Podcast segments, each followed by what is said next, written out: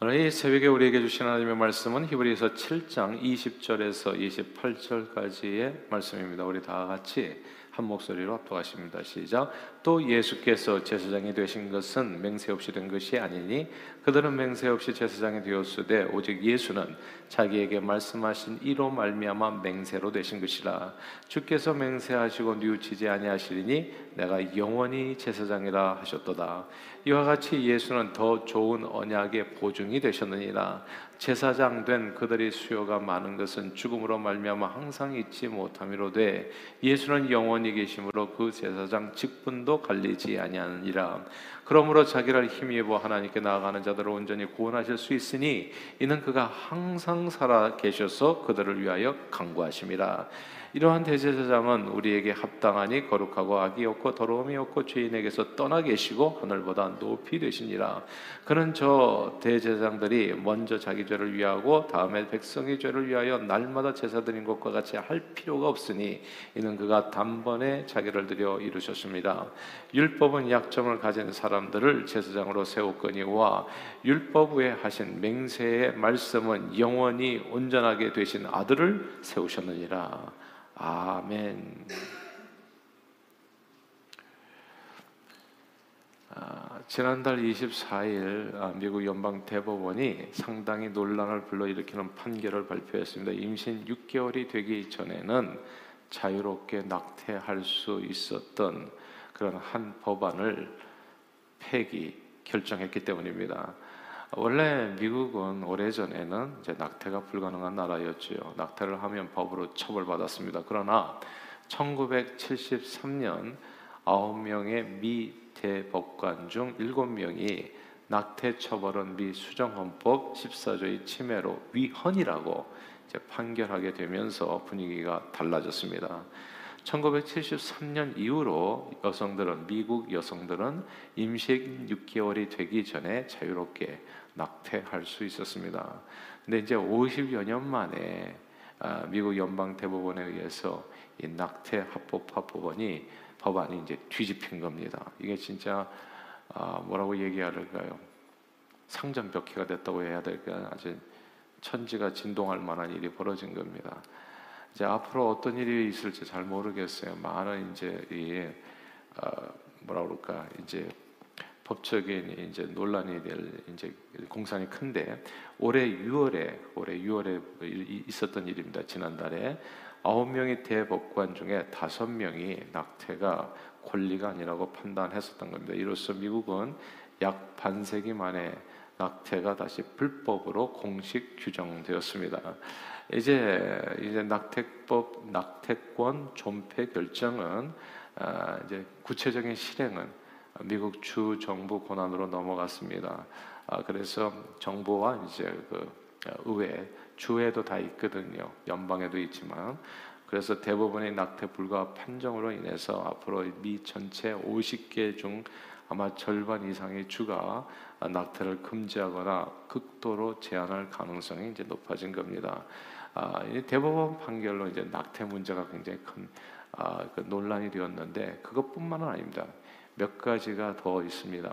아, 최근 1년의 총기 사건으로 인해서 총기 규제에 대한 법안이 초당적으로 이제 이렇게 아, 통과되고 있는 그런 시점이었는데 연방 대법원에서는 공공장소 총기 휴대를 규제한 뉴욕주가 그렇게 규제했거든요. 공공장소에서 총기를 휴대할 수 없다.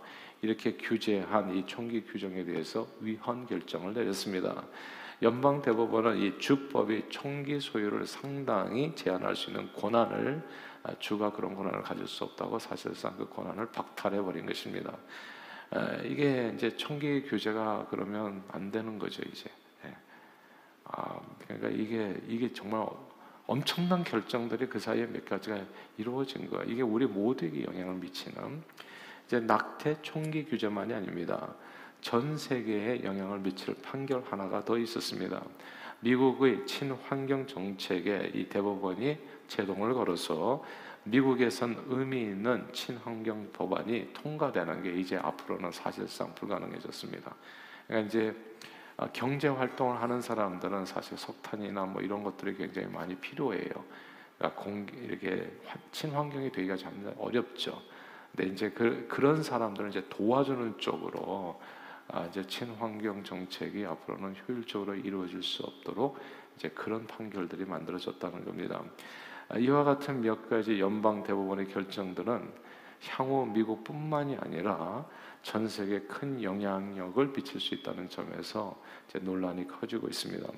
이제 왜 미국에서 갑자기 이렇게 역사를 거슬려서 과거로 회귀하는 듯한 이런 판결들이 이제 이렇게 이루어진 것일까? 이게 궁금하잖아요. 이 모든 일이 연방 대법관 임명에서부터 비롯되었다는 사실을 우리는 좀 주목할 필요가 있습니다. 미국 연방 대법관은 자유로 물러가거나 은퇴하는 경우 혹은 이제 사망하는 경우를 제외하고는 임기를 제한받지 않습니다. 대통령의 임기는 4년이죠. 연임까지 가능하고요. 그러나 대법관의 임기는 종신직입니다. 죽을 때까지 하는 거예요. 내가 할 수 있을 때까지 뭐 이게, 이게 누워서라도 할 수 있다고 하면은 그냥 하는 거예요. 종신직입니다. 죽을 때까지. 정권에 부여받지 아니하고 철저하게 법 정신과 양심에 따라 판결토록 배려한 자리입니다. 사망하거나 혹은 자유로 물러가거나 은퇴할 경우엔 어떻게 됩니까? 그 자리가 이제 비게 되잖아요. 그러면 해당 임기 미국 대통령이 지명하는 거예요. 그 자리는 지명해서 아, 그리고 상원은 물론 통과해야 되지만 통과되지 않은 경우는 거의 없고요. 그래서 권위된 그 대법관을 이제 임명하게 되는 겁니다. 근데 대법관도 이제 사람이죠. 사람이기 때문에 보수나 혹은 진보라고 하는 일종의 정치적인 성향을 갖게 됩니다. 그래서 대통령이 하는 가장 큰 일 중에 이제 큰 일 중에 하나가 그거예요. 자기 임기의 대법관을 임명하는 거. 야, 그 왜냐하면 그 대통령이 보수적인 경향이랄지 혹은 뭐 진보적인 성향을 갖고 있다면 그런 대법관이 임명되는 거고 그렇게 임명되어졌을 때 향후 미국에 어마어마한 영향력을 미치게 되는 거거든요. 트럼프 대통령 때까지 아홉 명의 대법관으로 구성된 이 연방 대법원은 그당 그때까지만 해도 대통령이 되실 때까지만 해도 대략 보수 성향 판사 4명, 그리고 진보 성향 판사 4명, 그리고 중도 판사 1명, 이렇게 균형 있게 배치되어 있었습니다. 그런데 트럼프 대통령 때 갑자기 3명이 죽거나 은퇴하게 되면서 트럼프 대통령이 보통 대통령 임기 때 한 명 임명하기가 힘들거든요. 잘 안 죽잖아요, 사람이. 오래 살잖아요. 근데 대통령, 이 대통령 때는 무려 세 명이 갈린 거예요, 세 명이. 세 명의 대법관을 모두 보수 성향을 가진 법관으로 임명하는 일이 벌어진 겁니다. 이들의 영향력으로 헌법적 권리인 여성 낙태를 인정한 판결을 다섯 명의 찬성에서 지난 6월 달에 이제 폐기되어 버린 겁니다. 연방 대법원은 미국의 일종의 말하자면 최종 양심의 역할을 하는 것입니다. 그 양심이 반세기 만에 이랬다 저랬다 이제 변하게 된 거죠. 원인은 이전 사람이 물러나면서 완전히 성향이 다른 사람이 그 자리를 채웠기 때문입니다. 오늘 본문에도 제가 이 얘기하는 까닭은 오늘 본문에도 미국 연방 대법관 같은 직분이 나오기 때문입니다. 그건 구약 시대의 제사장입니다. 구약 시대 제사장, 특히 대제사장은 하나님의 백성들의 최고 지도자였습니다. 백성들이 하나님의 말씀에 따라 양심에 따라서 바르게 살아갈 수 있도록 인도하고 또 하나 하나님 앞에서 그들을 중보하는 자리 그리고 이 대제사장도 역시나 종신직입니다. 죽기 전에는 그 직분이 끝나는 게 아니에요. 끝까지 가는 겁니다. 예, 끝까지 사람이 죽거나 혹은 그 직분을 감당할 수 없을 때야 비로소 그 아들들에게 물려지는 그런 직분 초대 대제사장은 아론이었습니다. 모세의 형 아론. 아론은 무척 대제사장 직분을 잘 감당했죠. 그런데 아론 아론도 육신을 가진 어, 인간이었기 때문에 오래 살지는 못했던 거예요. 오래 살지 못하니까 중간에 죽고 그러니까 다른 이제 그 다음 아들들이 이제 또 이렇게 제사장 직분을 이제 이어받게 된 겁니다. 그런데 이게 아들들로 이렇게 이어지는 이 제사장 직분이 사람마다 조금씩 성향도 다르고 인격도 다르고 삶도 달랐던 거지요. 그래서 그 사람에 따라서 항상 판결이 좌로나 우로나 좀 치우칠 수 있다는 것이 문제였으며 더 큰 문제는 뭐냐면 엘리 제사장의 두 아들처럼 불량자가 그 자리에 앉아서 아, 백성들을 다스릴 수도 있었다는 점이죠. 너무나 불완전한 인간이 그냥 최고의 자리에 앉아서 백성들이 그 양심을 대변하는 이런 말도 안 되는 일이 가능하게 벌일 수 있었다는 겁니다. 백성들이 신뢰하고 따를 수 있는 성품 좋은 대제사장이 나오면 참 좋은데 너무나 부족한 인간이 너무 나 잘못된 사람들이 그 대제사장의 자리에 서게 되면 그건 거의 공동체의 재앙이 되었던 거거든요. 실제로 엘리 제사장 때두 아들이 홈리아 비나스죠. 아, 그냥 법궤를 들고 나가서 전쟁터에서 그냥 전쟁터에서 수없이 많은 사람이 죽고 법궤까지 빼앗겨 버리는 진짜 잘못된 사람이 대제사장이 되고 대법관이 되어진다면 어떻게 되겠어요? 그 공동체는 그냥 재앙인 겁니다. 구약 시대의 이 제사장은 문제가 뭐냐면 이렇게 늘 갈리게 되는 게 문제였어요. 예, 사람이 죽어서 또 갈리고 미국도 이게 계속 영원하면 좋은데 법관이 갈리는 거잖아요. 그러니까 50년 만에 또 그냥 완전히 아주 중요한 법들이 그냥 확 바뀌는 거 아니겠어요? 그러니까 이렇게 되면 백성들이 이거 왔다 갔다 하는 거죠. 누구 뭐가 많은지 오는지 알 수가 없는. 그러니까 이게 백성들을 위한 온전한 중보자 역할을 감당하기에는 이제 턱없이 부족했던 겁니다. 이 문제를 해결하기 위해서 하나님께서 보내신 분이 계십니다. 그분이 영원한 대제사장 예수 그리스도십니다. 그래서 오늘 본문 24절이에요. 24절 같이 한번 읽어볼까요? 24절을 읽겠습니다. 시작. 예수는 영원히 계심으로 그 제사장 직분도 갈리지 아니하느니라. 아멘. 예수는 영원히 계시기 때문에 다른 제사장이 할 필요가 없다는 거예요. 과거 비록 종신직이었다고는 하지만 수명이 제한된 제사장이 세움 받아서 백성들을 인도할 때는 백성들이 늘 불안했습니다. 선한 제사장이 죽으면 그 다음 새로운 제사장이 그 직분을 이어받는데 그 이전 제사장처럼 잘하리라는 보장이 없었던 거거든요. 교회들도 보면은 담임 목사님이 이렇게 목회를 하시다가 딱 은퇴를 하고 나면 후임 목사님이 잘하면 너무너무 좋은데 그렇지 않을 때는 어때요? 사람이 그냥 한 사람이 끝까지 가면 좋은데 그게 안 돼가지고 갈리게 되잖아요. 수명이 제한이 있으니까. 근데 그 transition이 제대로 안 됐을 때 교회가 겪는 어려움이 말도 할 수 없거든요. 자칫 잘못하면 교회가 통째로 없어지기까지도 합니다. 이게 잘하리라는 보장이 없는 거예요. 사람이 바뀌면. 보수, 진보 각자의 성향에 따라서 그때마다 판단 기준이 또 달라질 수도 있습니다. 그리고 그들의 결정은 공동체 전체에 엄청난 영향을 미치게 됩니다. 그런데 영원히 계신 예수님은 다른 이로 바뀔 필요가 없는 거예요. 영원히 예수님은 완전한 진리와 지혜로 하나님의 백성들을 헷갈리지 않게 온전히 영원히 인도해 주실 수 있습니다. 그래서 예수 믿는 게 좋은 점이 바로 이런 거예요. 바뀌지 않는다는 바뀌지.